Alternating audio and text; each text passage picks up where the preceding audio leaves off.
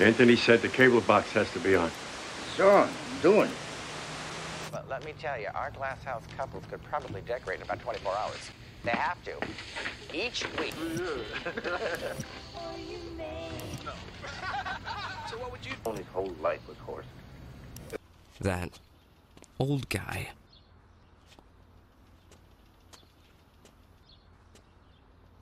The fuck?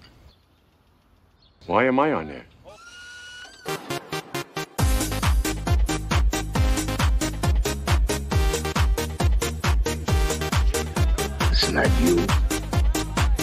What's that? A trial?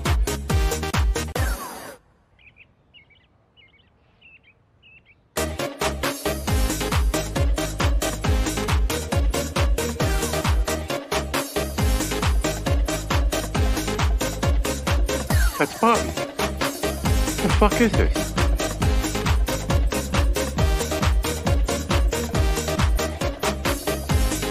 Yeah, the old Julia. guy was right. It's not you. In It's the a end, TV no program. one ever says. I wish I'd worked around the house more. Six Flags. It's playtime. So friggin' good. I love that. It looks so much like Junior. I It's so great. it. I mean, if you're, awesome. Though. I never put those two together. If you're a Sopranos fan, that's like the best video ever. It's so That's great. awesome. That's awesome. All right. Hello. compilations like that. Hello. Welcome to episode number 16 of Some Great Adventures, the podcast where old friends who met and worked at Six Flags Great Adventure in Jackson, New Jersey chat about our days at the park. Our podcast is made possible by our awesome friends at the Shared Universe podcast. And as always, we're recording via Facebook Live. So the video version is available right now on our Facebook page and it'll stay there forever. And the audio version will be available on all podcasting platforms later this week. I am Steve Hicks and my co hosts are Scott Loudon. Chris Peluso. Andy O'Leary. Awesome. Gentlemen, on our last episode, we delved into the inner workings of the operations office. And today we're going to expand on that with more office talk. Um, I, I, I think it's probably true that most GA employees don't even know that there is a second floor to the ops office. They get access The windows are kind of a dead giveaway, but the they only go in the front and they are never really supposed to go around the back. So if they never go around the back, then they never even know that there's a way up there or that it's there, except to actually look at the building and see it there, you know? yeah. But- I remember the first time I went up there, off, I thought I was gonna get Like, in you couldn't trouble. Even walk back there. I Yeah, to be no, I no. went up there. I snuck up there just to see what the hell was up there, and it was everything was closed. It was at night, you know, and I was Yeah. so sure I was going to get in trouble because all the lights were off and it was spooky as crap. You know, Yeah. Now, if I remember correct, correctly, though, some quality bathrooms. If I remember, any George Costanza fans out there, I think there were some quality bathrooms up there, though. Let's be honest though, most of us just used the one right on the first floor in the back of the ops office because nobody even really knew about that one. That was like our special one right there. you Right, know? right. Um, all right, so uh, we are honored to have a guest who spent some time on that second floor and is a marketing extraordinaire. Our friend Kat Lacomba. Kat, how are you? Hey, everybody. Thanks for having me. Absolutely. So normally we start by having our guests tell us about their GA career, like where did you start, what positions did you have, when and why did you leave, and we are going to ask you to go through that. But I think the first quick question that we all have is, what the hell is marketing at Six Flags? like, what does a marketing person, just as a really quick overview, what does a marketing person at Six Flags do? Um, well, we did a lot of things. So it was really made up of different um, positions. PR, so public relations. So anytime you saw the media there, that was us getting them all set up and doing their promos.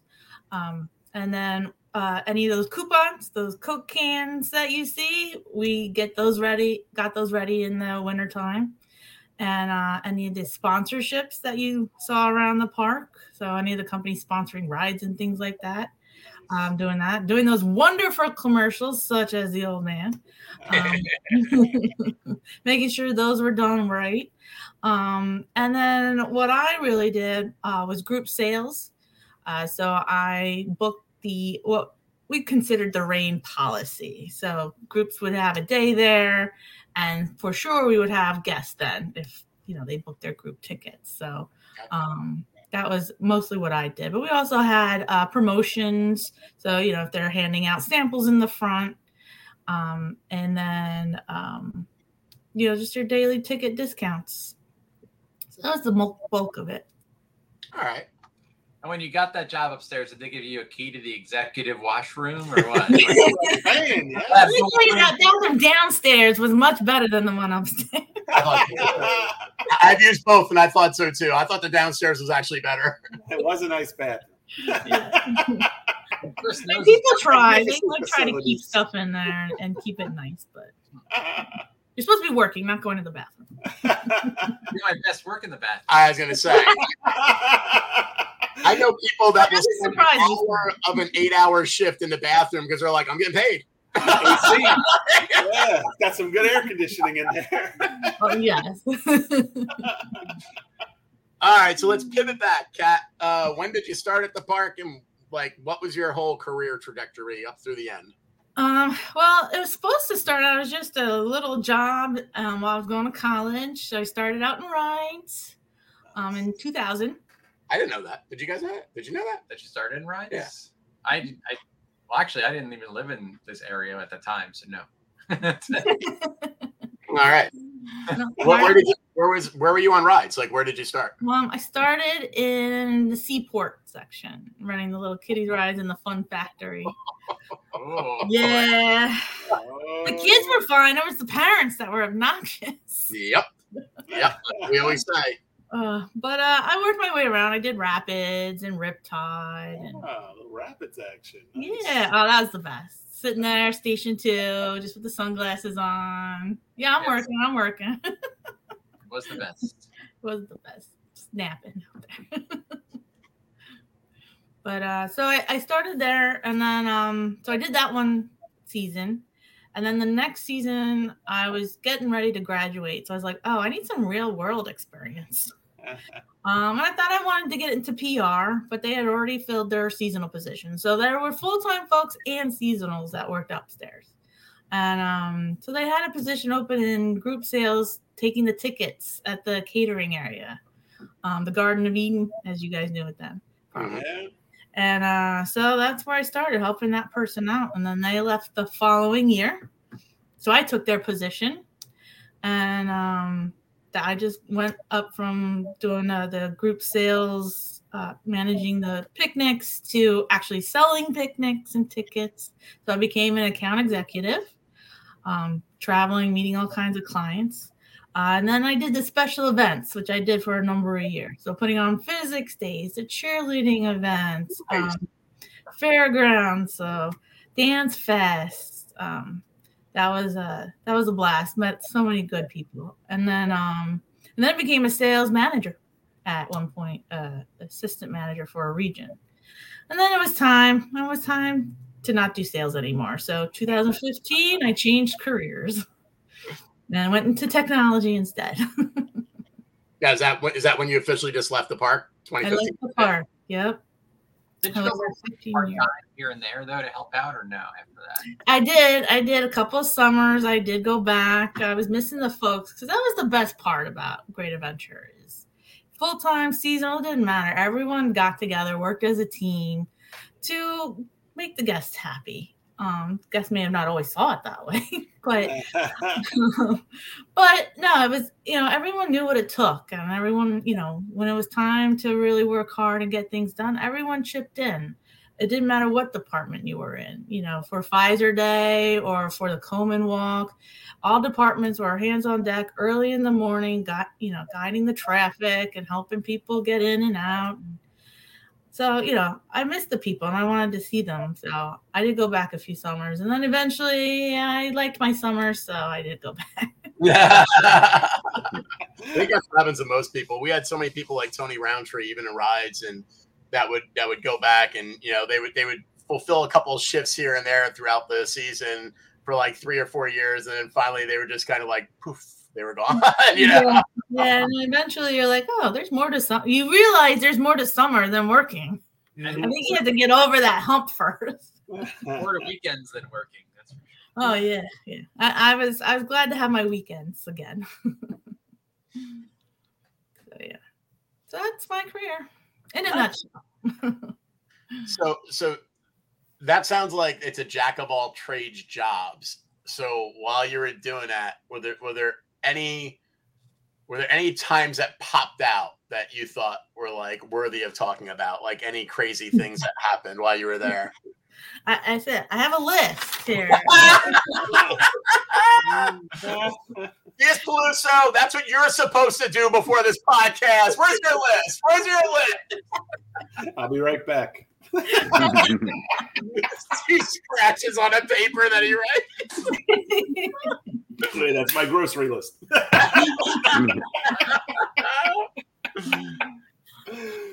um, there's just some. I mean, really, I did have a lot of adventures at Great Adventure. Um, and working upstairs, you know, you got to do a lot of neat stuff, meet a lot of cool people. Um, you know, some of the good things that I really enjoyed doing was when we did volunteer work. We had what was called Project Six. Okay. And um, you know, we would everyone would go to different locations to do charity work for the day. So they gave us the day off to go and do this charity work that was organized. Um, and one day we built a playground for this women's center. So we're like women get to take their families, you know, when they're trying to leave abusive husbands and stuff. And we built an entire playground in one day.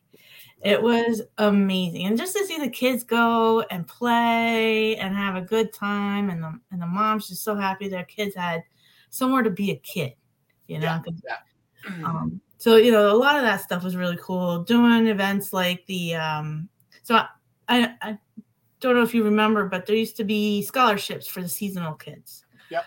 And uh, I got one my first year. And uh, so to give back, I would volunteer for the golf outing that raised the money for that. Mhm. And uh, so it was really nice to see, you know, be part of that and earn the money from there. Meet all the sponsors who had a great time on the greens, a very good time with all the free drinks. um, but all the nice gifts and stuff. And it was just, you know, and again, it's all of us, you know, no matter what department you worked on, we're all getting together and and working together. Right, right. Um, Well, what's cool is that most people don't even know that these things happen. Like no, most I didn't people. know these things happen. Yeah, most people that work at the park do not realize that there's things that are happening like what you're doing behind the scenes at all. There's, I guarantee, 99% of the people listening to this podcast that are from Great Adventure had no idea that there's any type of financially, you know, benevolent golf outing that's Mhm. going on behind the scenes. You know, mm-hmm. I guarantee they had no idea that there's charity work like that out there. I mean, I think a mm-hmm. lot of people know about the the Susan Komen race because they've had that for so many years now. You know, um, so they've had that, but otherwise, you know, things like having our team members go out and build a children's playground. Mm-hmm. Nobody hears about that stuff. It's kind of all unheard of. So that's like important because there's definitely more stuff going on at Six Flags that is actually great that people don't realize, you know. And we do the same, like even with my job right now, like we do the same thing. Like when we go out on our national sales conferences, they have us.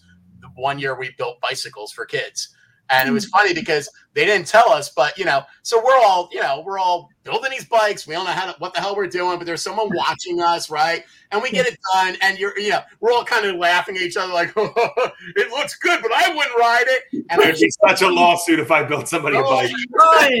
We're, we're laughing. We're thinking it's funny, right? And then they reveal when we're all done. We had a time limit of like three hours to do it. They bring in a bunch of kids and they're like, each of your groups, these kids are taking your bike. And we're like, do not ride these bikes. Do not ride these bikes, you know? And then they're like, no, no, no, we know. We're going to redo the bikes and make sure that before they take them. We want you to see who's getting them. But we were like shitting bricks. Like, no. But again, like no one would know that my company mm. ever did that. That's all like behind the scenes. So it's so cool to know that Great Adventure did it. I mean, we mm-hmm. I didn't know that they I knew they did some of that stuff, but I had no idea the playground I would never have known. I've never even mm. thought of us doing something like that. So that's really Yeah. cool. Yeah, it was really cool. Now, don't get me wrong. When the kids were going to get on it, I was like, "Oh, Oh yeah. I Never mean, the we same started like cement and and build. I mean, it was a huge, you know, playground you would see like at, at a school. And So wow. I was nervous, but no, they loved it. It has a radio. Feeling, I drive by it. once in a Single two seesaw. Single two seesaw. nice, nice. Yeah, no, I didn't even know there was a catering. Did you like know when you were a kid? Did you know there was a catering department? Like I knew events went on there. I just didn't even put it together until I was offered or told about catering. Yeah, I didn't, I didn't even know about it. You know, Yeah. I was just like, "What?" They were like, "Yeah, there's a full time position open in catering." I'm like, "Oh, okay. What's catering? like, what, what are we doing here? You know what I mean?" So, uh, Right. yeah, no, it is very surprising when you hear these things. You know, Uh, Yeah. Had no idea. Yeah, it's kind. It was kind of neat because like I went to physics day when I was in high school. Um, I went to the Catholic day when I was in high school. So to actually work it now, work those events was kind of neat to now see the behind the scenes and what a bratty kid I probably was coming through those gates like. like So they were- organized thing? Like I always wondered, like Catholic Day, you mentioned like like there were also days when like the um like the like a lot of Amish people would come or like the Hasidic Jewish community, there'd be a lot of people there. Were those like organized things or was that more like an outside community based, like, hey, let's all go here this day? Um, you may have had some of that, but most of it was what part of our group sales jobs were, um, and promotions and special events was to find an organization, uh, such as the Catholic Youth Organization based out of Trenton, that's for the whole state, um, or like a, a cheerleading gym that put on the cheer events. Uh, it would be our jobs to go find those organizations to put on a, a group event like that. Like I worked with the Boy Scouts to do the camporee. Um, I worked with the Girl Scouts to do their camporee. Uh, I worked with an organization to put on Fairgrounds, which was our uh, gay pride event, and I was there for the first year. I, I put that on that first year. Um, we had our Muslim Day. Um, so yeah, we all had organizations that did that. Not not every event was that way. Like Physics Day, we worked with a group of physics teachers to put the physics book together. Um, but uh, we did the mailing, like a big mailing to all the schools, and you know promoted that you know educational event. And we did a lot of promotion at the teachers convention. So I always every year went to Atlantic City to the teachers convention. They drink like fish. Um, What's this they? What do you mean they, Kat? all right, a little secret. I'm a little hungover right now, but situation.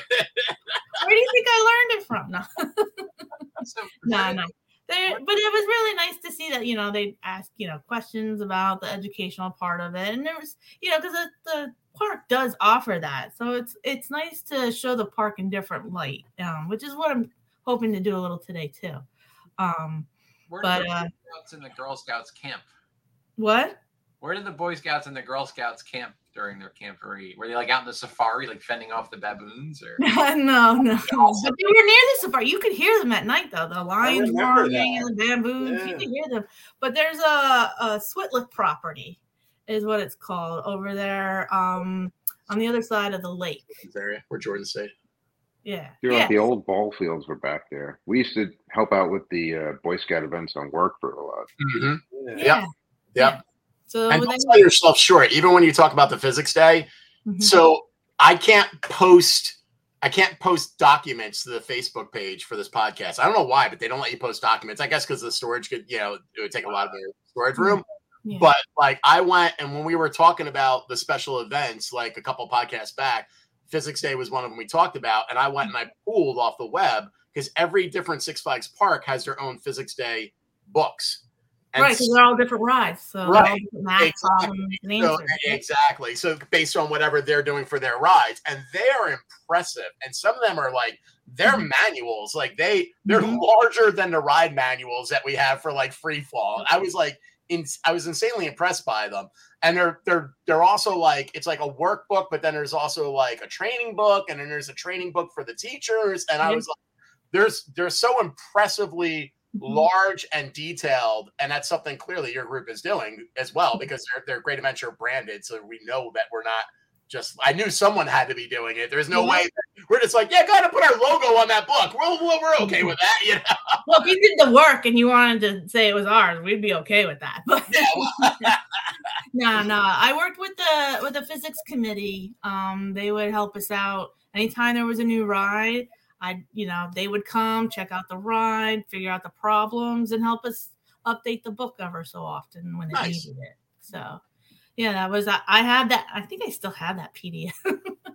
I have them too. I have them stored, but I can't load them anywhere, so they're just sitting in a mm-hmm. folder now. But there's, I mean, it is really cool though the difference between the parks and how they look and everything. Some of them are like insanely cool, like they're mm-hmm. really cool documents, and it's like you know, it sucks because no one will ever see them. You know what I mean? Like a lot of them like ten years old, so they're they're just done. Like it- it's like funny because all the ones from Six Flags from like ten years, those rides are gone. Those books are they're done. I mean, there's nothing. Right. Rides Right. don't exist anymore, you know. So, mm-hmm. but it, they are pretty impressive. Yeah, every park had their own budget, marketing budget, and what they did, and who they had in their location to work with. So some worked with like a professional printer and, and book writers. Some of us, like our park, you know, you know, we were a huge park, so our money didn't go as far as we probably would have liked. But Right. um, so you know, I did, I did it on my own. And I have no math or physics skills whatsoever. So they could tell me anything and I would have put it in there. Either do we, and we all ran major rides. So yeah, Exactly. You're in good company. yeah. I was glad I worked in rides. you know, Yeah, I was glad I worked in rides because it helped a lot when uh, we had uh, the coaster enthusiasts come, the Acers. right.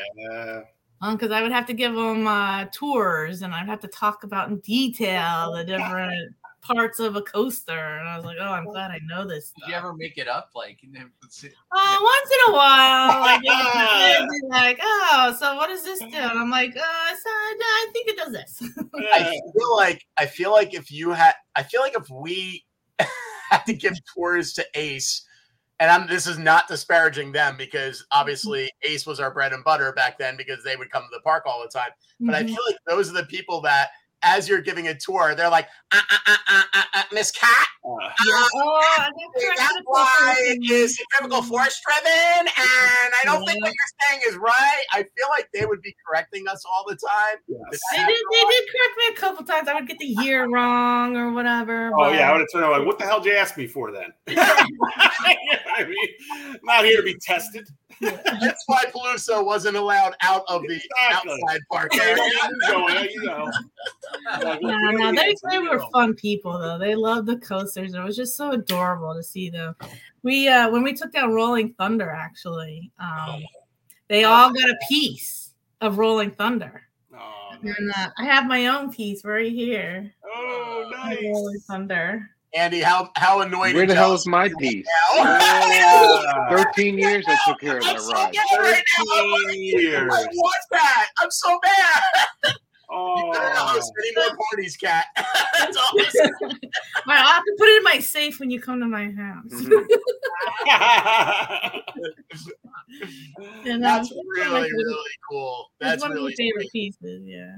there's still the station still there hidden behind the entrance which has a barricade on it so i'm not i'm not joking i've i've, I've thought when me and scott decided to make our pilgrimage a couple times this year about maybe just slipping behind that gate and just whacking a piece off for me and andy i really have because They there's still probably they probably there. have a bunch of wood So, because like there's a graveyard for all the old ride pieces. oh we know yeah There's probably a stockpile over there. yeah but no i want it right out of the station the station's still there like when you mm-hmm. ride down the other rides you can see that actual station is Yeah. still sitting there so we could still hack a piece off you know Oh, I would I would kill to take buttons off the thing. I would absolutely do that. Yeah. I'll do lookout for you. Would you would you think you, that that was the plan? Would you? um. So is it safe to say anytime we see things like um like I was pretty amazed a, a cou- about a month ago they did a they had their own wrestling convention and it was kind of crazy like it was pretty cool it was a Saturday and they had a bunch of the um AEW is like the other big wrestling association Right. outside of WWE they had a bunch of the AEW guys come in and they did a, a whole convention where it was like a three hour meet and greet, just like any other con that you go to, where the wrestlers were sitting at tables and you pay to get a photo and, a, and, a, and an autograph from them. And then afterwards, anyone that had an admission to the park got to see them wrestle for free. They had a wrestling actual match where they put a ring in your old area, Chris. It was in one. It was in Movie Town, and I'm not sure exactly hmm. where, but I know it was in Movie Town and everything. Is it hmm. safe to say whenever we see an event pop up out of the blue like that, marketing's behind it? Like that's oh, definitely, one hundred percent. It's a promotions marketing event, and so like all all those department mini departments would get together and do their parts to pull it together. Group sales would try to sell tickets for the event to their, you know, because we also sold to companies. Yeah. Um, so you know, always promoting to purchase, you know, for them to sell their uh, employee benefit of con- what we call consignment tickets. Right. Um, but yeah, everyone doing their part, reaching out to their promoters to make sure it's on the radio, the advertising, print, social media. Um, then the event folks are making sure all the departments know what to do for their part and you know that enough people are coming. Who's on the list that needs to go through gate five? Right right right. Um, so yeah it's a big team effort. And then if you needed extra hands on deck you know you just reached out to any full-timer to say hey anyone want to help out? And people would. Nice. so, yeah usually events like that we always try they always try to make sure there was like a meet and greet time you know just to make it that much more special not just that it's in a theme park which makes yeah which is what i love too about doing special events at the theme park instead of doing like you know some any old arena it was you know a backdrop of a theme park was just so cool and Yeah. and it was it was awesome to say that oh i put on events at a theme park at Six Right. And you know so it was really cool Speaking of events, every once in a while we'd have some wacky wedding in the park. Oh, Like, uh, we hated People weddings. who want to be married by Bugs Bunny, or Oh, yeah.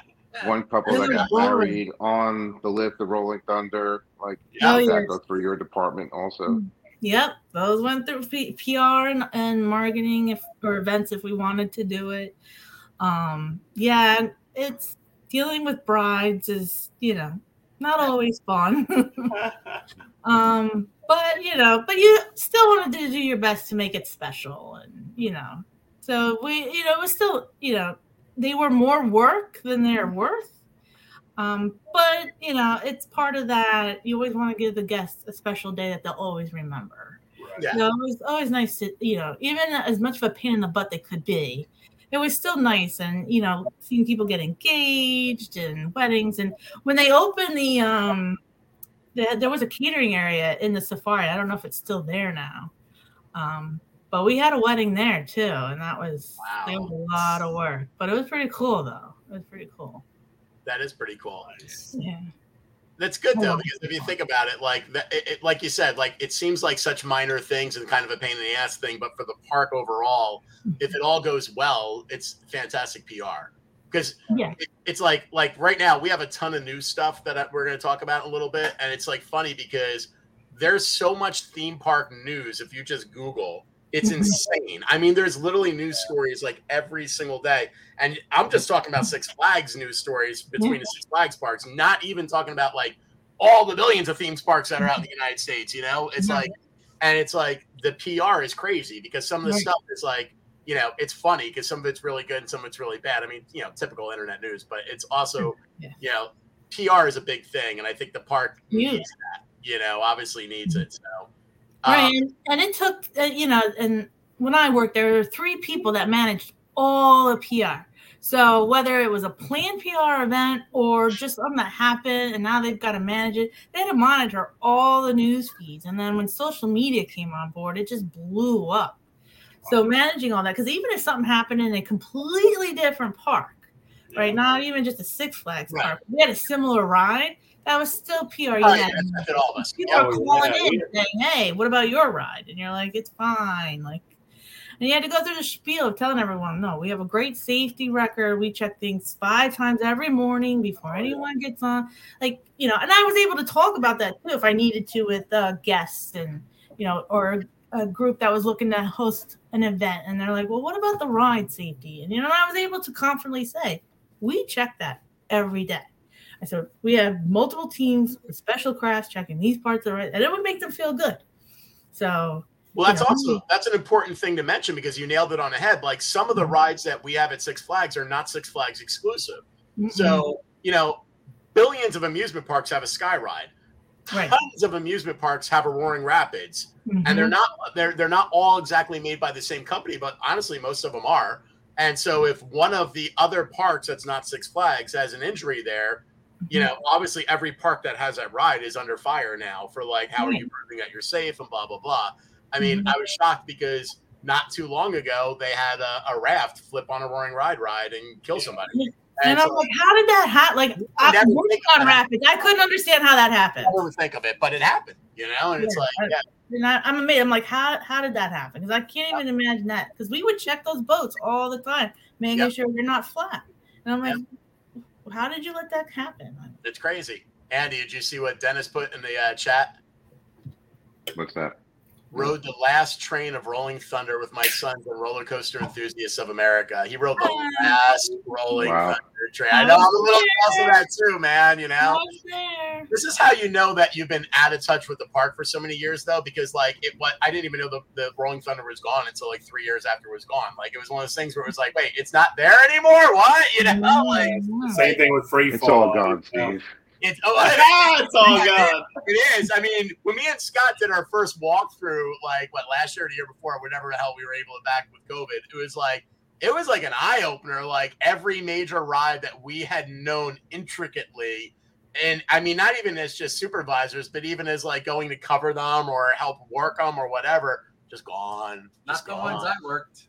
Well, I mean, I mean, let's be honest. The Buccaneer and the Kitty rides will always be there, buddy. Okay. Batman's still standing loud. And All right, Mine Train and Flume are still there, Steve. That's true. That is true. Mine Train was my first roller coaster. Yeah, man. Mine Train? Too. One of my first, definitely one of my Yeah, first. it's my first roller coaster. Like first as in the first one you rode, or First one I rode as a kid. Yeah, as a major roller coaster. I mean, I rode minor ones at the little kitty ones I'm not counting. Yeah, houses. Yeah, those weren't like rolling. first adult. Yeah, first adult one I would call it. Yeah. mine was lightning loops. Oh wow, that's that's hardcore. Yeah, Yeah, I didn't want to do it. Yeah. I think I was dragged on. I always dragged me on there by my hair. Yeah, It was the '80s. I was forced on. Like screaming and everything that people working it didn't care. Nope. and they did not care. You're right. No, but There was I- no parent swap in the '80s. It was just you get dragged on, forcibly put in the chair. Yeah. Shut up and enjoy the ride. You're gonna like it. Oh, that was the best. And the parents were like, hurry, get him in, get him in. He's in. He's Hey, in. or Go go.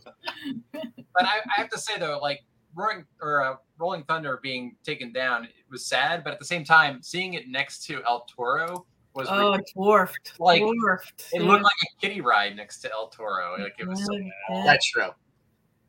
It's still though. It's a classic, man. That's a classic yeah. movie. You know, it's like whenever you see it, especially a Woody. There's this. I mean, one of the newses we're going to talk about is about a Woody coaster because the Woodies are. Let's be honest. We all know also they're a massive pain in the ass for maintenance. I mean, So, they yeah. are a massive maintenance pain in the ass. However, they just have an old school charm about them that you Mhm. know is just going away. The you know, nostalgia. And it's yeah. not. Different Yeah. ride experience. You know? I what I mean, mean. Yeah. I don't know. You could argue that you know all of our steel coasters were always cracking. You did. You could That's throw true. Batman. You, know, And they crap. never- you and would throw a coat of paint on Rolling Thunder And every think uh, about it. it so years. yeah, you get some, that's a great, great, great observation though, because if Yeah. you get a couple cracked boards on Rolling Thunder, they replace that shit like you know, like 6 a.m. in the morning. It's done before 8 a.m. Like no one even knows. You get a crack in any of those wood, those metal coasters, and that shit's down for a month minimum. Like that's it. It's shut down for a month. You know what I mean? Like That's what So you got to order the part. The part's got to come in, and yeah, it takes forever to get in. Man.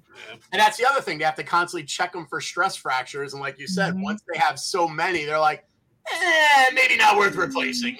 maybe we'll just get rid of it, you know?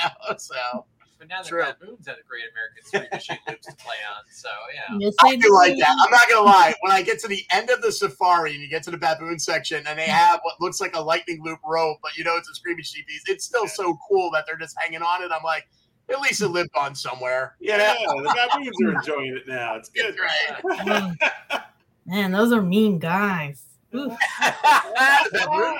I remember working late at concerts and stuff, and you could hear the baboons, and sometimes they would just be bloody murder, screaming, fighting, and you're like, someone's gonna die. like, They were they there were are good so filling though at Log Flume. Yeah, I was just gonna say, me and I mean, Andy, I don't know if you ever, I have, I don't know if you ever have. I have met the baboons. I have walked log flume, and they're fuck. And I thought someone was sitting in the fucking chair, and then I'm like, I'm one station away. Like I, you know, I'm up on shoot looking down at Spillway, and I'm like, that's not a person, and it's a fucking baboon sitting in the chair. just looking at. I'm like.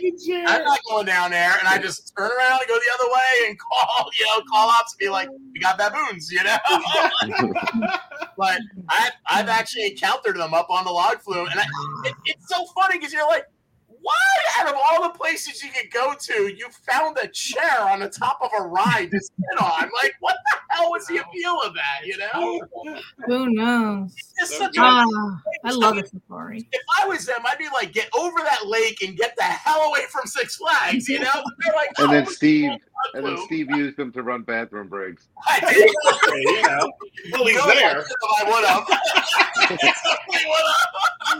Exactly what I- Might as well get make it an efficient, you know, situation. Why Well, not? You think they're bad now? Wait till those hairy bastards figure out how to work cell phones and they start posting bad stuff about the park.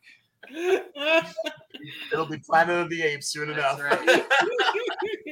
Oh, I What love this you got, Kat? safari. What- You, you look like you had a, a 90 page list there. What else you got for us? Oh, Well, I have a question. Purchase list. So we had a couple of times where, say, a movie store or somebody would buy the park out. You know, uh, they Mhm. want to have their birthday party, or you know, after hours or something like that. yeah. What does something like that cost? Oh. it just depended on what you wanted and what was open. Like, And who the movie star Yeah. Well, I remember Yeah, Julie I- I- Roberts I- kept I did- a park- catered the whole park Julie's. open for two Yeah, hours one time after closing for her birthday party. So yeah, and we That was a really tried event. to discourage that because we didn't want to close. We really didn't want to close the park to the guests. Like uh, when we did it for Pfizer, it was a lot of work and Oh, Pfizer. turning people around was the hardest job. Like my most heartbreaking was uh, this these grandparents were bringing the, the kids to the park, and it was Pfizer Day, and I and I tried to quietly say the closed, but the kids heard me, and they just started crying their eyes out, and I was like, I'm so sorry, like.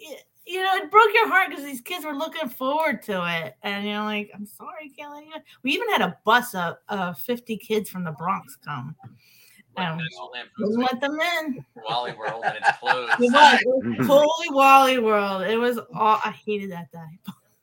'Cause Yeah, I I can't remember. Like it was, it was just, it was so heartbreaking. But I mean, Pfizer loved it. The guests loved having the day to themselves. Pfizer was brutal. It was over 15,000 people, and it was Mm-hmm. planned all year long, on, just on the catering side alone. It Yep. was absolutely brutal. Mhm. 36 hours straight I worked for Pfizer. It was awful. So, you know what's funny? And that's what Holy group shit. that sales. We, So, as- Chris, You're saying how brutal it was. I was just about to say, I loved it from a rides perspective because I thought they were the nicest people. Oh, yeah, They nice people. generally the happiest people. Like, our company bought this place out. We're getting on the rides right away. Yay. Like, everyone was happy. People Oh, were yeah. nice. oh yeah. I always loved working Trying on, to on the feed, buyout day. trying Yeah. to feed over That's a 15,000 different people. experience, though. One Yeah. area is a lot. Yeah, no, brutal. Yeah, and not hamburgers and hot dogs. They had ribs, fried chicken, hamburgers, hot dogs. Like they had a huge, huge menu. They really went all out for them. Um, but I Mhm. always said the most irritating part was they booked. No offense, Kat. I don't know who did it. I You didn't book it. I know who did, but They I didn't. booked a three thousand person breakfast. We only would do a few breakfasts a year. a year. And they booked a 3,000 person breakfast the next morning after Pfizer. If I could find the person that did it, I would choke them even today. I would, and I'm not a violent person. I would choke No, them today, I'm or at least yeah. give them a test to see how intelligent they are. Well, no, Stupidest I know thing how I've ever heard of. Oh, Everyone no. overslept. Everyone. Oh, I hated doing that too. Like we would try to not do that, but Oh, so bad. three thousand people, that's a chunk of change I started at eight in the morning. Yep. Pfizer, I worked 36 hours straight, and I wasn't the only one. A lot of people no, were doing no, that. no. It was absolutely brutal. It was the stupidest. Everybody knew it too. Everyone was like, I can't believe did But you're not going to turn down 3,000 people. You're just not. And that's what it was. That's probably, what it was. they probably did their best to change the date, but sometimes Yeah, that's exactly have to do that why. And you're like, Yep. That's exactly why they did it. Julia Roberts' um, 30th birthday, we did at Granny's, and uh, Merrymakers, I believe, did the catering. I almost had a shot to cook, "Mm, but Merrymakers, it was it would have been ridiculous. I was one person; nobody else had any culinary experience other than a few people that could cook. There was no way we could handle it. It was just like, yeah, no, we have. And I think I was 24 or 23 at the time. No, yes, 23. There's no way I had any business cooking for that thing, you know, but uh, it was close. But uh, yeah, I know that cost tens of thousands of dollars all by Mhm. itself alone. I can't Oh, even imagine with the park. I think they were filming Stepmom in the area, and her Oh, 30th birthday um, Okay. was there, so they they booked out the park and everything. That was that was awesome. That was fantastic. Absolutely great experience. Um, but uh, yeah, a small fortune, I'm sure. oh, yeah. I mean, Pfizer was millions of dollars. Oh yeah, yeah. So, you know, because they invited doctors, and everybody, like it didn't matter. And, um, but, you know, if someone wanted to buy out the park, we would start with a million dollars. So you want the whole park the whole day on a Saturday? This is the starting point. nice. and then go from there. And most people turned away. They're like, no, no, no. But then we added the um the tours. So you know, people would buy the tours, and and that that worked fine because they could. They basically still had the run of the park because they could go up the rides right away, eat whatever, play whatever, and not have to worry about anything. Well, that's the big thing now. That's that's all Yeah. the parks are doing that now. So Mhm. like we um COVID screwed this up, but we actually had one of those tours scheduled for my family for like Universal. Mm. And those tours are ridiculously expensive, but I know people Mhm. that have been on them. But like you said, basically what you're doing is instead of doing a buyout of the park, what you do is all you have to do is take a, you know, a Gigi or a cat, you know, and you say, okay, you're my VIP person. You're walking this person, and they bought six hours. So for that six hours, everything is covered. If they want to go to backstage, if they want to go to any of the eating establishments, including the ones that the employees go to, they Mhm. can absolutely do that. And food is all covered for those six hours. If they just want to ride rides, they want to go on Great American Scream Machine for six hours in a row. That VIP person will let them sit on that ride for six hours in a row. Mm. Back them. Uh, uh, that's all they're gonna do. Go on it. You can do anything you want for that six hours. The second that six hours is over, you're a regular guest back out in the park, or you can leave. However, you paid like, you know, ten thousand dollars for six hours of VIP treatment, but during Mhm. that six hours, you get anything you want. And I mean, like for Universal Park, it's pretty amazing because all the stuff that's closed to the public, they'll let you go there. They'll let you go in the backstage of anywhere. Like it's pretty, pretty cool. But that is now their way of getting around buyouts. And it's a smarter thing to do because, like you said, it doesn't interrupt the flow of the park, doesn't Mhm. interrupt anything the groups are never that large. So in reality, you bring them up the exit. It's no different than the exit pass systems they have now, and yet they're making so much freaking money off of it. Oh, Disney Smart a alternative. fortune. Yeah. And usually, and usually it's a Saudi prince or some top executive. I Yeah. mean, we've had famous people once in a while. Like I met Salt-N-Pepa. Nice. Um, so that was pretty cool. And and I love working concerts because I can meet the famous people there. I actually had um Lifehouse, like their their song, um, You and Me was our wedding song. And I got and I had them sign our little wedding guest book. Oh, that's awesome. Um, yeah. that's yeah. so cool. So that was pretty cool. But uh yeah, but some people took being a, you know, buying even if they just bought a, an event, right? A hundred people, they Yeah. felt they own the whole park. And you're like, no, you're hundred people, that's our minimum. It's mine. but you know, some people took it to the big level when they did like a large event. We had um a union, I'm not gonna say which one. Um and uh, they brought like about 7,000 people to the park. And then for, and the head of this union had the biggest head of anyone I ever met. Like he was just, he just was God to this group, evidently. He wanted to have, uh, like, they would bring uh, people to do concerts for their group. They used to rent out a, a New York uh, um, amusement park, and we we convinced him to come to us. And uh, so we were trying to give him like, oh, you know, right by the catering area, you could have the um, Batman Arena. It's right there. Everything's together. He's like, no, no, no. I want the Northern Star Arena. It's big. Everyone's gonna come. And we're like, uh, okay, fine. So we eventually gave in and gave it to him. But uh, he was the worst. Um, and then when I tried to renew him the following year, I was not putting up with him. He was like trying to trying to make the meal cheaper. I'm like, I'm not going to give you less money for the same thing. I'm like, I'm in sales. That doesn't work. So I'm like, I'm like, maybe the same price. I'm like, but really, I need to go up. And he's like, oh, well, we'll see, we'll see. And then they were talking about like all the stuff they did. Like he was bragging about the organization, right? And how they had this one whiskey and cigar night. I was like, oh, that's really cool. And he's like, oh, you wouldn't come. I'm like, yeah, I would. Why not? You know, hang out with a bunch of folks and have this mountain whiskey night. Why not? And he's like, I bet you don't even drink whiskey or smoke a cigar. I'm like, You're the wrong person. uh, yeah, yeah, sure. He's like, um, no, I don't think so. Exactly. So he sent someone to go get a bottle of Johnnie Walker Blue, and good too, by the way. So he poured me a drink, gave me a cigar, and I'm sitting there like, all right, so we're going up 50 cents. That's he awesome. he did. But yeah, he was just eventually he got busted for taking bribes. But Yeah, I, That's usually what happens. yeah. I was gonna. Uh, we're being quiet about unions, but you know, there's a reason why I was very happy to, to be out of the union real fast. You know. I mean, they have their place. I mean, they're trying to fight for and be fair for the employees, but you know, they Yeah, do some they do get some- corrupted. Not exactly. Some are great and some are not. It, it, it, it is what it is. However, hmm. if you're if you feel like you're in a position of control over your job, then usually they don't provi- provide you a lot of help. I always mm-hmm. felt like with the Great Adventure Union, I've, I've said this in front of all of us before. Kat, you may not have heard me ever say this, but I know Andy and Chris and Scott have said, heard me say this before. I have always believed like if you did your job properly at Six Flags, there was no need for a union rep Yeah. like honestly the union rep only helped you if you were getting fired and and and and to be honest with you Well- if you're getting fired validly they didn't help you they They had nothing to say. Yeah. Yeah.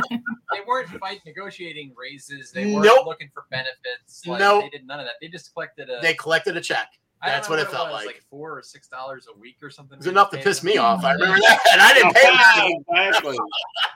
i didn't pay it very long i was out of that pretty quick but i was still like why am i giving them this money i'm not i'm not doing anything wrong what do, what are they it. Yeah. And don't get me wrong, I'm sure there's things they do behind the scenes, you know, but I just never knew what they were. And that, I think that's maybe a bad part of unions is that the average person that gets forced to be put in one doesn't always know what in the hell they're paying for. Yeah. Yeah, and if they're doing a good job and they, they, they, you know, they're a quiet person, then it doesn't seem like it's providing them anything. They and like Scott said, you don't hear of the behind it. Like I never once heard of any of the unions associated with Great Adventure, you know, negotiating a pay raise for me. So when I came back, if I was a lead, I would get fifty cents instead of a quarter. I never heard of no shit of anything like that. No. Time I You ever just heard of lied. a union rep was if someone got fired, they, they brought them in. You got your ten cent a year raise unless you were a supervisor, and then it was twenty five cents a year unless you were Steve Or Andy, or Andy. and they got their fifty cents. You know, but the rest of us peon soups got twenty five. I do remember hearing when they would be taking more money. You know, like Yeah, they're going yeah, from four dollars to five dollars. I do remember hearing that every so every couple of years. Yeah, we're taking. Come on, it's New Jersey. Yeah, New Jersey. Well, and they love their unions. We so we had an event where union was promoting whoever the Democrat that was running for governor. Like it was a big event to promote for the members to vote for this governor. And it was, I mean, all you saw was all these unions and they're all hooping and hollering, Yay, vote for him, vote for him, all over the park. And then the opposite, the the the person running against that governor hired a plane to fly across Great Adventure very low say, vote for me. You're like, oh jeez, did we start? I mean, I think we could we could wrap the union talk up to Andy's point by saying we did open up with the Sopranos video time. It's just so perfect. I would say so appropriate. Exactly. Yeah. so, um, I'm going to pivot for a second. We never talked about Mr. Six that I can remember on this podcast. We've never really had a conversation about Mr. Six, right? That was my favorite. So, you know, it's funny. young guy. This is the funniest thing. His official name is Mr. Six. However, let's be quite honest. To all of us, he was creepy old guy, right? I mean, did you Yeah. ever call it when I was at the park and I saw those like videos and all that? Like, I never. Well, first of all, I was already gone when he started. But even when I saw them like on the TV, I never knew his name was Mr. Six. I had no idea. I thought he was creepy old man. That's Yeah, literally what I thought he was. I had no idea he had a freaking name. You Was it the same actor who did the stuff at the front at the fountain as the, the guy on the TV? No, the the guy in the commercials was was was the guy, and then they they had each individual park would sometimes bring in like any other character. They would bring in people to put the makeup on and be Mister Six. Mhm. But generally for the commercials, it was one guy, and uh, and and I'll- I'll give you a, a brief recap of him. Um, so the, a description on which I love this on the the Six Flags wiki is an old man with an old man with a knack for fun. Mr. Six is known to ride his bus around the world, putting on a show and inviting kids and families to the fun of Six Flags. That's what they describe him as. Um, he was introduced in uh, 2004, and uh, it wasn't until 2018 that they actually were able to reveal who he really was. Because obviously it was a, it wasn't an old man. It was a it was a, a, a choreographer, a dance choreographer under makeup, and uh, a guy named Danny. And his NDA expired around that time, so that he was able to go public with it. So it took like 14 years before they officially released like you know like who he was and everything. But um, basically, Mr. Six is an advertising character that we used from 2004 to 2010 as an advertising campaign. That's why I brought him up on this one because it kind of fit in with your stuff there, Kat. Yeah. Um, by the American theme park chain Six Flags, appearing as an now I like their description better. This is from actual Wikipedia, and I like theirs so much better. Appearing as an elderly man wearing a tuxedo and thick framed glasses, he's usually shown stepping slowly off a bus before he suddenly performs a frenetic dance to the instrumental version of the Vengaboys song "We Like to Party." invite stressed and overworked people to come to Six Flags. That's way more realistic than the Six Flags wiki, you know? So- Yeah, no, that's really what the point of him was was to get people out of their mundane lives and go have fun because it was more flags, more fun. So that- exactly. That, Exactly. that was his goal was to hey, you know Um, what you normally do and come have fun. yeah. Uh, Mr. Six's creation of Doner advertising of Southfield, Michigan. How many people would have known that? Obviously, advertising company created them. Not a shock there, right? Yeah, they Um, were they were an advertising company for the park for a long time. I thought so. Yeah, I thought so. When I was looking into them too, Mhm. that it looked like they had been there for a while. Um, the success of the ad became such that Six Flags toured the vintage bus featured in the ad to all of its 31 parks and sold multiple, multiple T-shirt lines based on the Mr. Six advertisement. Mr. Six also appeared on the nationally broadcast US TV morning show Good Morning America. Six Flags did not disclose the identity of the actor playing Mr. Six for some time, but eventually it became known that Mr. Six was played by choreographer Danny Thiessen. And Thiessen explained in 2018 the first few years I had a really, really hefty freaking NDA, non disclosure agreement, um, with my contract. So if I said anything, I would have been sued up the yin yang. So um, now here's where it gets interesting. Um, it, it listed under retirement and revival. And this is kind of funny because this shows the politics of the park. On November 29, 2005, Daniel Snyder, owner of NFL's Washington Redskins, took over Six Flags. And the next day, the very next day, he announced the retirement of the ad campaign. Snyder mm-hmm. said that Mr. Six was absolutely pointless and that its playtime motto would be immediately dropped, and Six Flags' next ad campaign would be called Friendly, Clean, Fast, Safe Service. that sounds so much better to the public than, you know, Well, that's the mantra. it's You playtime. oh my god, the God. mantra. I forgot about that mantra. You Yeah. got so when you were an employee and you worked out in the park, you had to carry around this little book of information, and the first part was the mantra. And so, like, if you were shown doing the mantra when you were out in the park, then you got mantra money to go spend at the at the convenience store. Yeah, this is some Bugs Bunny money bullshit after we left the park, is what Yeah, this we is. called it. It was called mantra money. Yeah. So I had to carry around mantra money to give to the seasonal employees. That is funny. Yeah, that Um, was that was a big thing for him. So then it goes on to say, despite this, the mascot was still prominently featured at Six Flags theme parks, though, on merchandise until his final revival in 2009. This Mr. Six campaign was replaced by More Flags, More Fun campaign, which introduced an unnamed character shouting the tagline at viewers. And I do remember that. Those commercials went from being the which you kind of liked. It was a little catchy. Even when it played, when we started this, me and Scott were kind of doing a little dance, right? And then all of a sudden, they switched it. And remember those commercials? More flags, more fun! And I was like, yelling at you. Yes. commercial, Yeah, yeah, stop it. the idea, the idea, I believe, was stemming from all the the popularity of the Japanese game shows. Yes. Ah. So that was kind of where the idea was going, but no one liked it.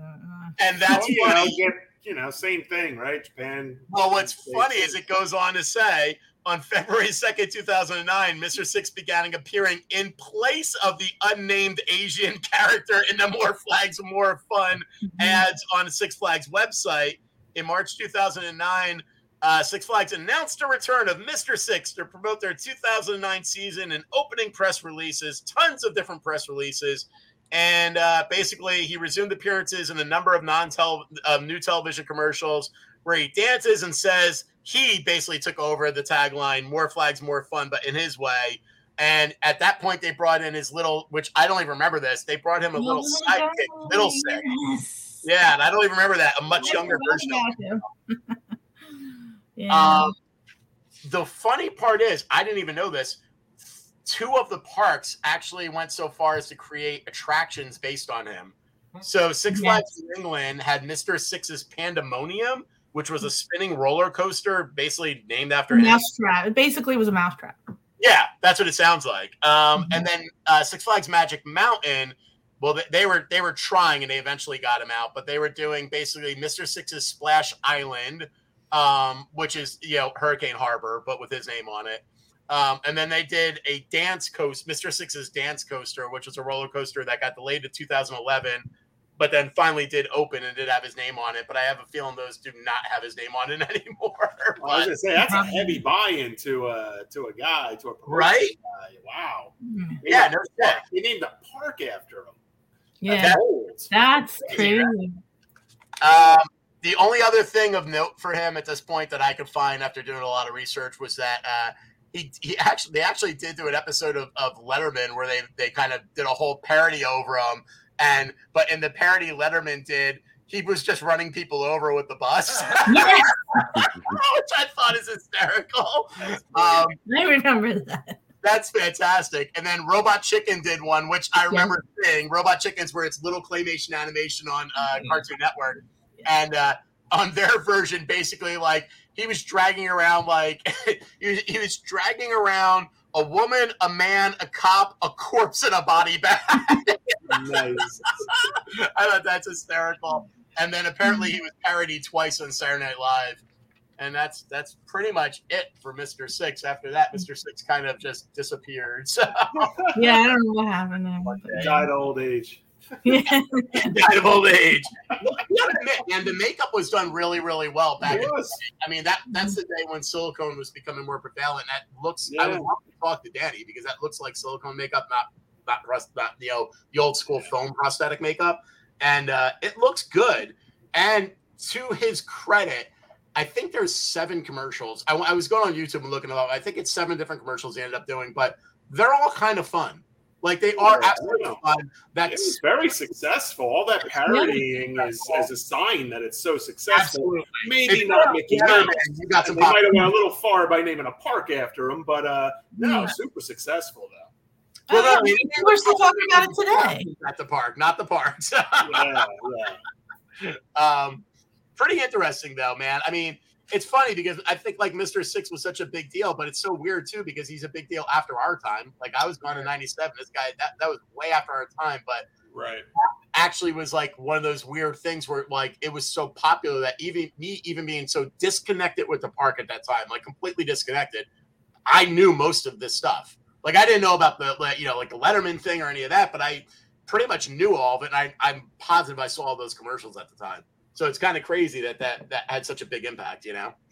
Well, I think it was not just Mr. Six, but it was also the music. The music was catchy sure. and people knew it and reckon. I mean, as soon like I would used to, uh, we used to have a promo van that I would drive around.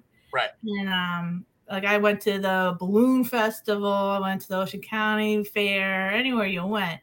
And as soon as that music came on, everyone started doing the Mr. Six dances. Yeah, yeah. everyone knew Six Flags. So it was the it was a it was just a good time time in which they did a good character with good music and it was very memorable in that. Absolutely agree. And there were some bad ones. We saw some bad commercials. Like uh, I, I got to say that when Warner Brothers owned was probably I thought was my favorite time. The mm-hmm. commercials were a little too trying to be Disney, and it just didn't work for me. I remember watching them in like uh, almost like an upfront type of scenario where they brought us all in to check out the new promo. Uh, promo. Yeah, I didn't really care for it. It was like trying to be Disney, and they weren't there yet, you know. So Yeah, it just didn't yeah. work. It didn't work. This was far more effective and more appropriate Mhm. for the park. Yeah. You know. I mean, all of us looking back though, I, and we might have said this or like on prior podcasts, but in reality, I always think that's a that that's a failure with management whenever the new management takes over Six Flags that they think that they can take on a year-round theme park that truly is themed Right. and not a year-round park. And their themes are always haphazard as shit. So it's like at the moment they decided to be a roller coaster park or you know an action park and not an, a Mhm. true theme park anymore, Right. They need to stop that because they Yes. it just never works. It ne- always makes them look like a pale comparison to what they're trying to be, which is Disney and Universal, and we all know it. You know, so Right. it's always kind of seems to me like a big failure of theirs. But you know, um, before we jump into any of the, the and we got we got a lot of like fun, silly news stuff that that I pulled out from the you know the webs. But uh, before we do that, Kat, did you have any other any other interesting marketing things you want to touch on? Um, Yeah, I love it. The I'm like, what in my list? Oh my god, I don't even know. But um, so many. um, uh, yeah, no, I mean, it was a great experience. The best part of it was working with everyone in marketing and upstairs because there was finance, payroll, um, purchasing, and That was gonna be my last question to you. Who did you work with upstairs? What other departments were up there with you? Because I don't think anyone even knows these departments exist. Even though logically speaking, as an adult, you should realize like there has to be a purchasing area, there has to be a finance area, like there has to be a safety area, like you know. But I don't think most people that just worked out in the park on a ride or in grounds or anything really even understand that all mm-hmm. that stuff's going on behind the scenes. You know. Right. There's about two there at the when I worked there, there were about 200 people that worked full time. And you know, we had two weeks off at the end of the year around Christmas. Um, but then as soon as you got back, it, you were rocking and rolling, getting ready for the next year. Right. Um, so you know, some people had to keep those plans moving forward. And um, so upstairs, you know, we had the ticketing office, you know, that sent out our group sales tickets and did put in all the codes into the POS system for the group tickets, and um, and then the finance, you know, watching all the pennies, and then uh, payroll was up there, so I could always go get my expense check or my paycheck up there. To go far for that. uh, and then purchasing um, worked with us uh, up there as well. So um, we had we had uh, guest relations at one point, and uh, and the park president is up there too. Gotcha. Very cool. Very cool. So, All right. Well, let's pivot into some news. So, so did you guys hear what happened last Friday, the uh, the twenty second?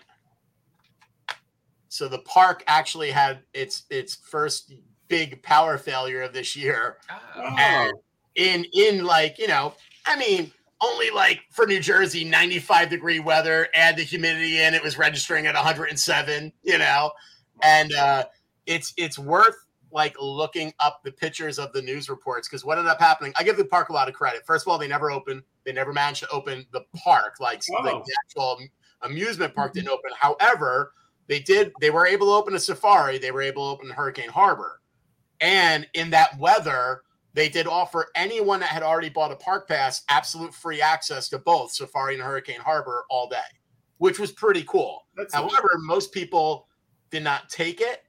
And so there was this massive line.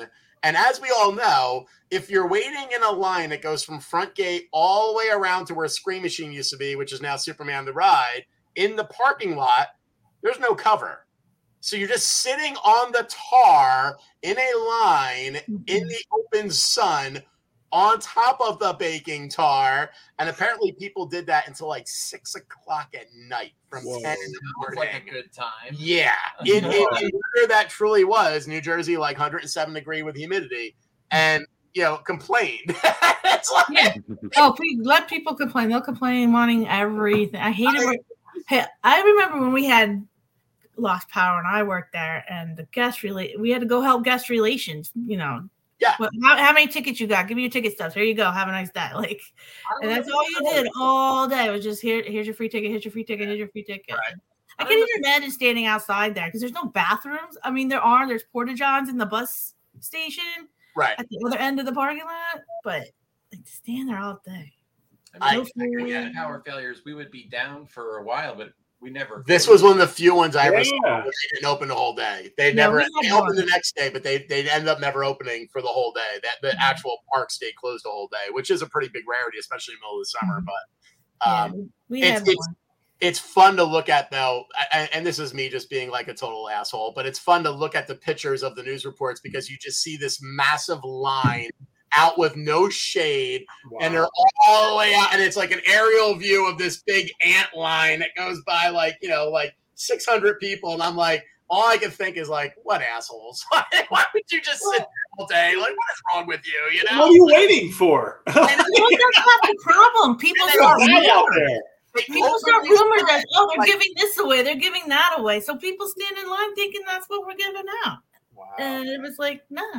If if if I was there with my family and they said you could go to Hurricane Harbor, you go to the safari, we're going to let you in for free, or we're just going to give you a ticket to come back another day, or a refund, anything you want. The last thing I'd be doing is singing that fucking line. Sitting in the parking lot. This made no sense to me. I was like, Yeah. dumb, but you know, for some reason, I just had a real happy memory. Not to change subject, but I just thought of it now. I don't know if maybe because the park was closed.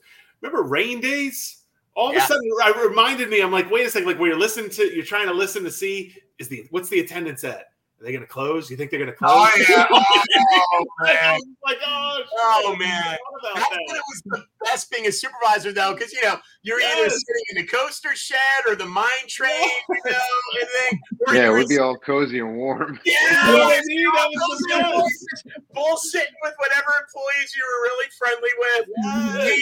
Waiting for that Some closing. of the best sign. times ever were waiting on those days, even when it didn't happen. Too, it was still a good time. It was a good time. That It was a good intrigue. time. Really, really. My very first opening day in 2000, it snowed five inches. And we Wow. still open. Wow. There were 27 Wow. people waiting to come in. All they wanted to do was process their season pass, but we still opened. I truly don't remember actively working there out when the park was supposed to be open and it's snowing. Snow, I do not remember. Storms out the ass, I remember. Oh yeah. Hail, I remember. Heat waves, I remember. Power failures, but I don't remember snow. My I first, my first maybe- opening We had a couple of April snows. You know, it were Yeah. just. Short-lived, like, one-day late things, and it was all gone. time. Yeah. Yeah. Mhm. Hey, I'm sure there were. I just, I honestly don't remember. They're not memorable to me, and that kind of sucks. I wish I could, you know. Well, we would we would be in the fun factory going down the slide, and because of the snow and what uh, it was inside, you would go sliding out the door. The fun factory. It was such a blast. That's awesome. Yeah. I remember Um, going to park in the off season when it would snow, and that was really cool. And it was That was super quiet. Oh, and nobody out there. yeah. Yeah. Snowy It was work like- crew. Yes, you know Yeah. what's great? You always were afraid they were going to cancel work crew because of the snow, but they generally didn't. Yeah. Mhm. Didn't Gotta have to because of the snow, but you were there and it was fun. You just hung out. It was awesome, you know. Yeah, yeah. And you were in a pickup truck, so you could get around. You were all right, you know. Yeah. Um, All right, here's a weirder news report. This is cool. This is really cool. Um, I don't. It's not everywhere yet, but I'm, I'm sure they're going to probably try to move this around to other parks. But Six Flags America, which is you know one of the Six Flags parks in Maryland, becomes the first certified autism center park out of Six Flags. Nice. And so basically, what they did is Six Flags America is the first theme park in Maryland to become a certified autism center. With this accreditation, the park will have specific days, which right now there's only two this year. So it's not like there's a ton. But when you hear what they're doing, it makes sense that there's only a couple days they do this. But they'll have specific days dedicated to guests with sensory sensitivity. And they now offer a special restraint harness system that allows guests with disabilities to access every Six Flags ride. What the fuck is that system? I they don't go into any detail about what that is, but I would It's a love to straight know what jacket. that is. What is it? It's a straight jacket. Put him in a straight jacket and drop the harness. That what it is? That's so harsh, man. With a leash. um, it's pretty cool, dude. Um, I mean, they have a whole bunch of other shit in here. I'm not going to go into too much of it, but um, basically, they trained a whole bunch of special employees to handle autistic guests, and specifically ones with sensory uh, sensitivities. And they have guides for them. Like, so for those two days, when you come in, you could be assigned a guide depending on like how much your needs are and everything, and they'll walk you around. And they actually changed all the signage for the two days in the park so that if the signage is something that overstimulated them, it took it down. Yeah. They they did like noise reduction stuff. They did so much stuff in this park for those two days, and I was like, it's pretty cool, man. The whole thing sounds really really neat. Yeah, I like that. I think it's just cool that they're they're kind of doing stuff like that. I think you know that's the type of stuff they need to do more of. That you know people they don't get any recognition for it, but kind of like the marketing department, it's out there and it's really Yeah. really No, Uh, there are years too where I probably would have said, you know, when the park was kind of shitty, you know, and I could see them going more of the uh, Andy route that he was joking. But like, I would be interested to see what it actually was. Like, how did they accommodate? What apparatus did they use? You know, I we could probably find it online. That is interesting. Yeah, I mean the the ending paragraph is there'll be reduced triggers throughout the park, including no audio, sound, or music where possible. Signages highlighting surprise sounds and experiences will also be set up. Free noise canceling earplugs will be available upon request. Mm. Low sensory locations will be identified throughout the park so they could go to that and relax if they need to. That's like really going above So and beyond. basically, no game square. Yeah, shut all Yeah, that stuff down. I would think. I would think, you know. So, but still Yeah. pretty cool, man. I give them a lot of credit. I, I hope other Six Flags parks like kind of like jump on that. And you know, again, they're only doing it for this year. They what were the two days? They were doing it. Um, they're doing it on July 27th and August 17th. So the, the and the, they're still open to all guests on those days, except the park is specialized in like you know everything is going to be applicable, like they said. But any guest can come in still too, which is pretty cool That's cool. Uh, pivot out. This is not Six Flags. However, credit the Six Flags for not getting involved in this shit. Although I don't think anyone would even pay this at Six Flags. But I think you guys know that, like, um, you've probably heard of this, is that, you know, uh, Star Wars is doing their whole Disney Wish thing, right? Which is like their big ship that's like a Disney ship and all that.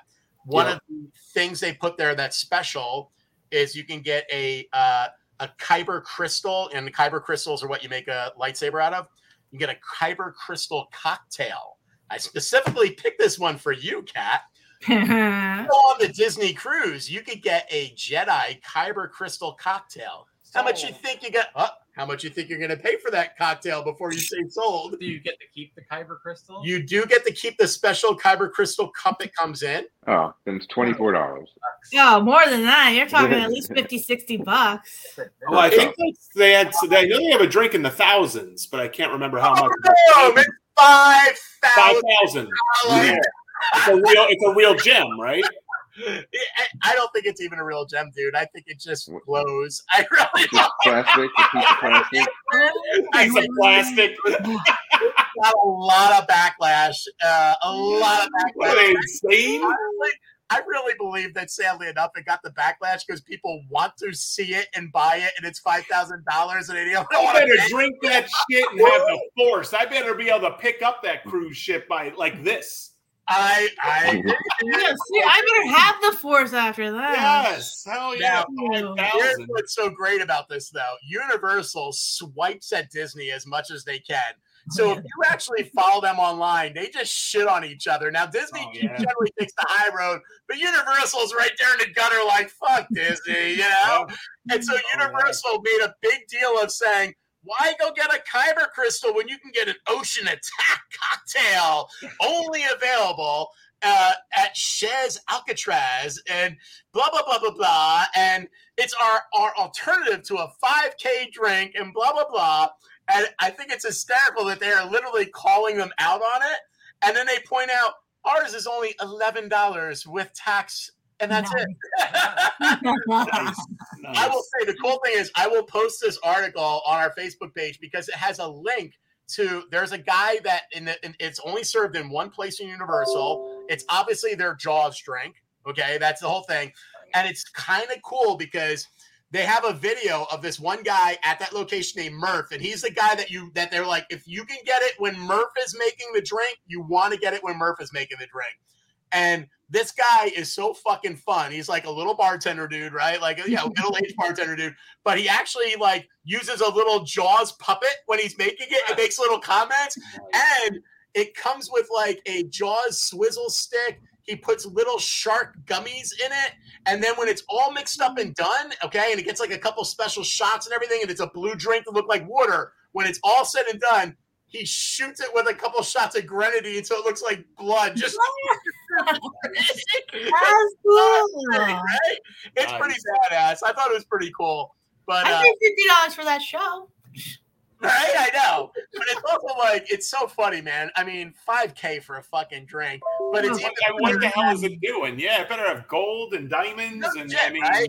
I mean, even even Goldschlager, which supposedly we were ingesting little gold slivers, was like eleven dollars a bottle. You know, So- and who the hell's buying it? Like, who are you catering to? This five thousand dollar drink? Yeah. You know? Whoever made that price the point totally misjudged their buying audience. Yeah, who are you selling this to? well, I think I think they figure half the people that are on that Disney cruise already have a shitload of money anyway, so they're just going to try to you know milk them for what they can get. You know, but Their uh, families that go on that cruise, like I know. Well, that's where the uproar came from. That's where the uproar came from. That like mainly families were like, "What is this bullshit? We're not on here for a five thousand dollar cocktail," you know. Yeah, like crazy. little crazy. Um, here's a fun one: employee accused of stealing over a thousand dollars from a popular theme park, and the theme park is Cedar Park. And this one's a little weird. So I, I actually thought it was kind of interesting though, because obviously we've worked in games, most of us, so we we have experience with people stealing, you know, and in in the park. So uh, Curtis Frazier, 38, was arrested and uh, and attained in the Erie County Jail on charges of theft and identity fraud. Frazier was a waiter at the Famous Dave's located inside the Cedar Park theme park. According to the police report, Frazier applied a 20% employee discount into the register using wait, but it gets better, using other workers' ID numbers. And then instead of passing the discount to the customers, he pocketed the 20%. The employee ID numbers Frazier used belong to employees of a California theme park, also operated by Cedar Fair Entertainment, possibly Knott's Berry Farm, but not from his own theme park. So how the fuck did he even get the ID numbers to put him in for the mm-hmm. discount? That is one thing that I'm like, Well, that's a little somebody weird, at the other park that he was. well, then, I, there's got to be someone at the other park doing the same thing. right? But then it gets even better. Here's another weird thing. According to the police, the restaurant manager became suspicious when he noticed Frazier was getting gaining a large amount of tips, despite not working as many hours, and that made him do the investigation. They found that he that the, he basically stole one thousand one hundred and thirty six dollars in discounts um, when they when they were asked for a statement. That's the amount they released. But here's where I, I kind of feel like maybe that manager is not being truthful because if he used other people's ID numbers, how did the manager know that he was getting an excessive amount of tips because they weren't going to his ID? Right. Right. That doesn't compute either, right? Right. But either way, it's pretty interesting. That's a pretty thoughtful way of stealing, like as opposed to just being like, I know there's cameras all around me. I'm still going to take my dollar out of my till, which is what we dealt with, you know. it was a little more genius. He was like, all right, I'll just uh, use somebody else's ID and take the, you know, like pretty cool, man. It's kind of crazy, you know. like, um, here's a funner one. Uh, this is from late June, so this is actually from last month.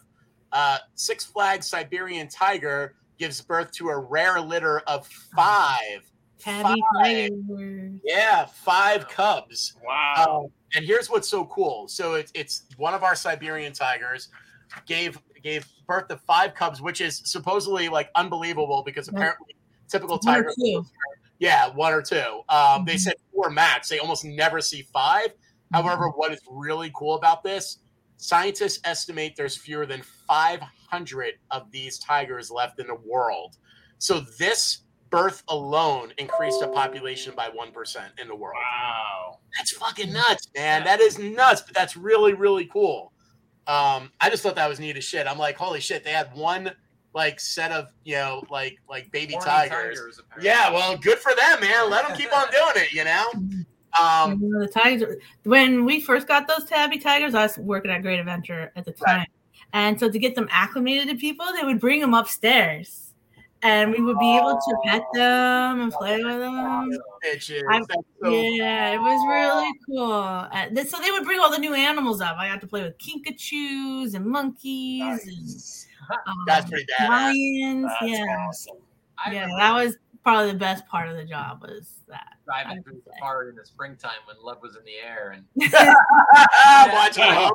There was always a news press on how many babies were born that year. My Wow. daughter was little at the time, so she wasn't paying any attention. But me and my wife, as we drive through the lion enclosure, there's a male lion going to town, but the female couldn't even be bothered to get up. She was just like laying on the ground.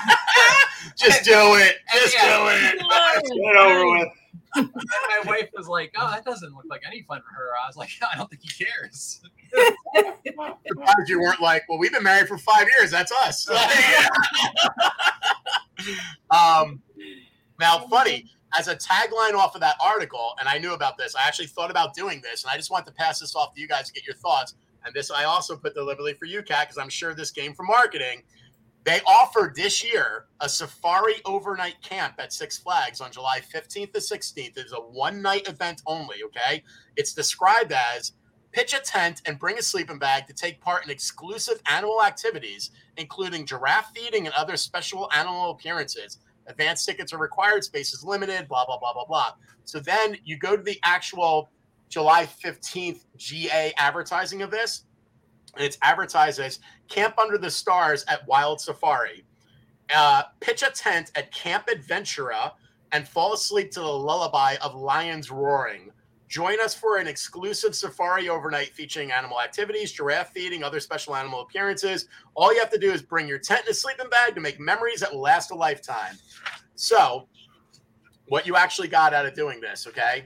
The event ran from the night of July 15th to the morning of the 16th.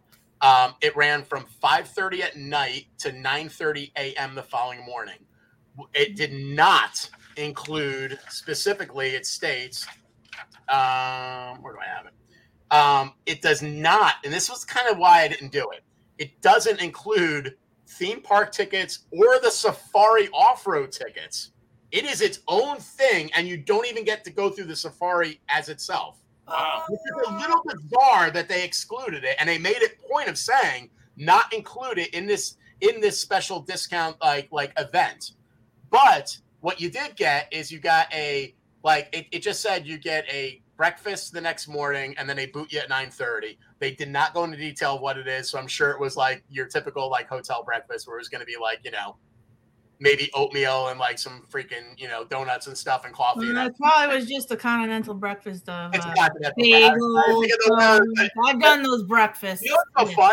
I haven't had to travel for work for three years, and the word continental wouldn't come to my head, and I was so proud of it. I was so happy. That Ah.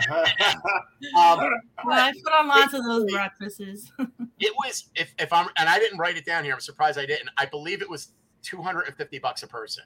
Okay.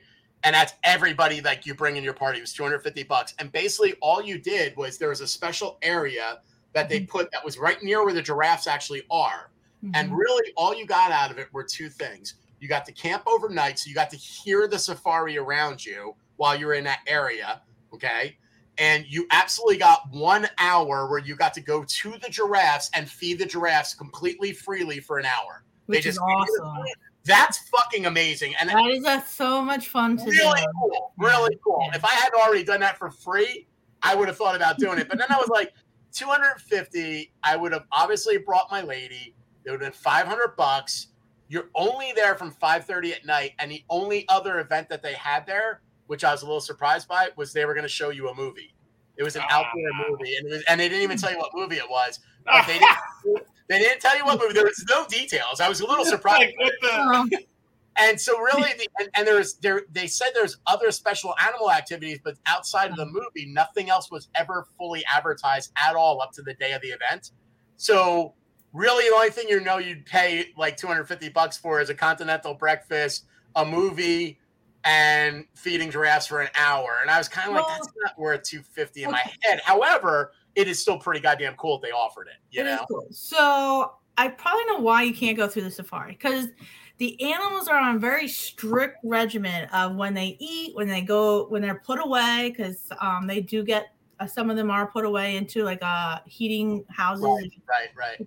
uh, during the winter, but um, but it's very strict and, and animals are sensitive. So like to see people after a certain time that they're not used to, that would totally wig them out. I mean, I'm surprised the giraffes were being fed, but it was probably a feeding time that they were allowed to do that. But That makes sense. That makes that's sense. That's probably why because it, animals just aren't used to that, and you probably wouldn't get to see much anyways because animals are going to what or, or they have their time periods and they're probably going to bed anyway. So True. Like, baboon in your tent. And what if the movie was glitter or some shit? Like, Yeah, I don't well- know people what the movie is. what movie? Yeah. I have a feeling the movie was some type of kitty because it was it was really aimed for families to bring their kids. But Yeah. I mean, at 250 bucks, it's kind of like they might That's as a nice overnight for the with the kids. Yeah. they might as well give you a Kyber crystal cocktail to go with it. You know what I'm saying? So- Ah, but uh, it was probably one of those kiddies animal movies, you know, whatever. Right, you know, right. But um, but it's It's a very big section, so it wouldn't have been a lot of people either. True. Um, all right, we are running close to our time, and we have a lot of other interesting news things. So I'm going to pick three to close up real fast. So today, and this is a follow up to our talk about the wooden coaster. Today, a popular wooden coaster is actually closing. Today is the last day you could ride the Wildcat, and uh, what you call it? The Wildcat is a a massive woody wooden coaster that they've had forever at Hershey Park, and it is it is 3,100 feet of wooden track, and it is closing today. Um, they they and they announced that this is the cool thing about it though. It may not fully be like it bummed me out to hear that because it opened in '96. Um, it was uh, what you call it. It was named after the Wildcat, which was Hershey Park's first roller coaster ever, uh, and that one operated from 23 to 45.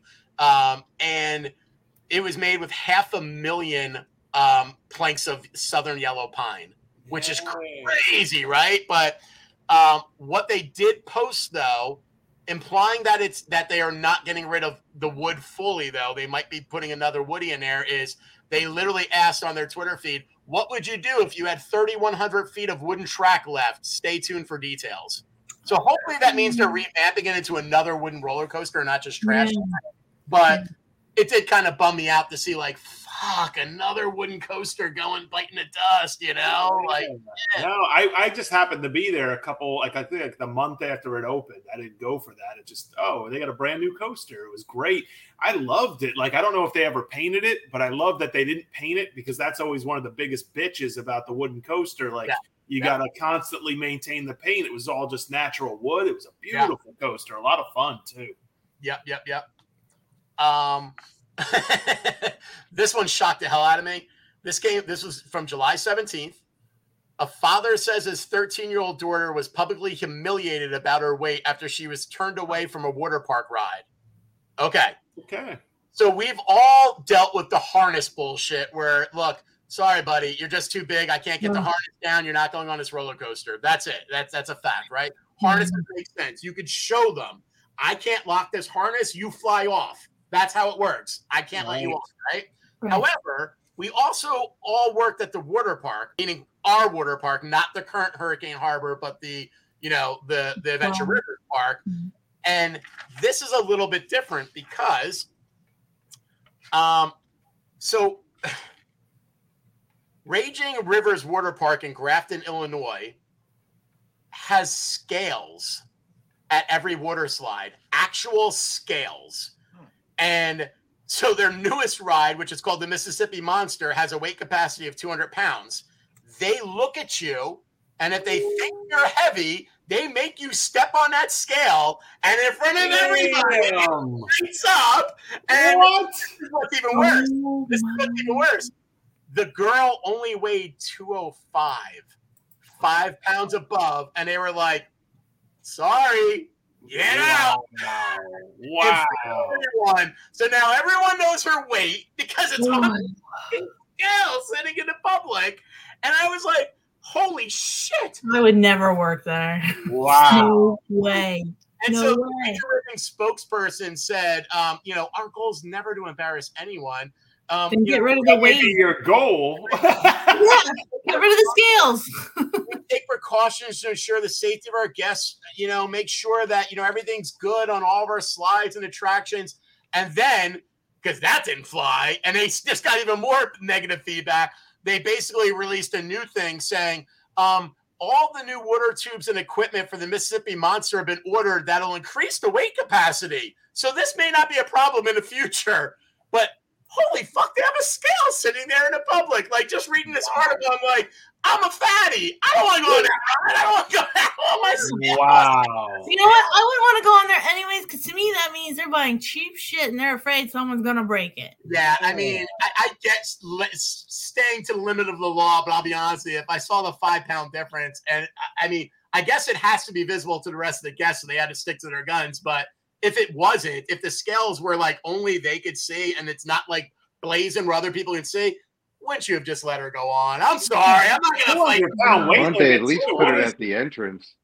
Yeah. Yeah. Well, actually, the, so it's funny. The the dad goes on to say in there, there is nothing posted about that weight capacity. Wow. So you just get up there and it's like surprise weigh in. He- he was We're waiting an hour, now you gotta go. Yeah. Is that any less embarrassing though than when you know you're at the mine train and it takes like six employees and like Oh five minutes Push to it to walk to down. that? Andy, I, I have a memory, and this is not a joke. I have a memory of me and you once standing on each end of a bar to get it on Yeah. a chubby person's spot, and it clicked. And we were like, it clicked, and the He used to whole hang. Well, the whole station goes into uproar. Yeah, no, Batman. I, we, I thought we were going to kill people. They were so happy, though. Yep. They, they were like, you crushed me, but I'm in. I- yeah, yeah. not breathe. Batman, Nitro, I've had to do that. Yeah. Yep, this guy could not breathe. However, I remember thinking as we dispatched that train, oh, please don't snap. Please don't snap. that guy was big, man. One time at Rapids where I had to get the seatbelt extender Oh, Jesus. for a guest. Rapids is crazy, too, because there's a lot of room on that. There was a lot of- I had to get the seatbelt extender. I was like, oh yeah, yeah. Um, the only other one, and this will be our last one as we close it out because it just cracked me up. This is also from July 17th. This is a Universal uh, news report. Universal guest dumps feces into attraction, causing major shutdown. What this will not surprise. This is a what I call a hmm. slow news day because basically Universal's Volcano Bay is a world class water park. Blah blah blah blah blah. It's co- their fucking Koala Canyon. Okay, that's exactly what it is. All right, and just like our Koala Canyon, they have other like little features where they have like little sprinkler systems for the kids to walk in and they have a couple spots where the, like, there's water spigots pouring down. And basically this dude just took his kid's diaper off walked Oh. over to one of the spigots and just washed it out under the spigot letting it go all into the pool right where he's standing by the way. And everyone hmm. else was like what are you doing? And he's like What's the difference if he's sitting in the pool or if I'm doing it here? What's the difference? That was the person's argument. The argument is like, what, what, what does it matter? Like, I could let her just sit there. It's still going in the water. I'm just making it easier, right? And then, of course, you know, like Koala Canyon, they had to shut the whole thing down, kick everybody out, shock the water about a thousand times. But pretty damn funny, man. I'm like, that's a slow news day to us. We're like, we saw that every day. Like, Yeah, I would point out when people were like, "Why are you closing?" I'm like, "Cause that person over there." yeah, I mean, anyway. Well, folks, uh, we, we Chris has been very generous. We're, we're over well over our time. So, as they say, time flies when you're having fun. Our time is over. So, thanks everyone that joined us on Facebook chat. There's a lot of stuff on chat, and we love you guys. We uh, I don't know why, but I I'm not able to reply on chat right now. So we've just been kind of picking and choosing as we go through it. But um, uh, we'll definitely respond to you guys later on. But we love you guys on chat. Um, we love everybody that listens to us live. That's awesome. And uh, we would like to thank our awesome marketing extraordinary guest, Kat Lacomba. And uh, Thank Signing you. off Thank for now. having you are very welcome. Thank you for joining us. Signing off for now, I am Steve Hicks, and my co hosts are. Scott Loudon. Chris Peluso. Andy Oletti. And Come on, Kat. That's you. come on, Kat, that's you. California. There you go. Until next time, make it a great day. And our new tagline because of Kat, stay fresh, cheese bags. All right. Have a good day, everybody. Bye, guys.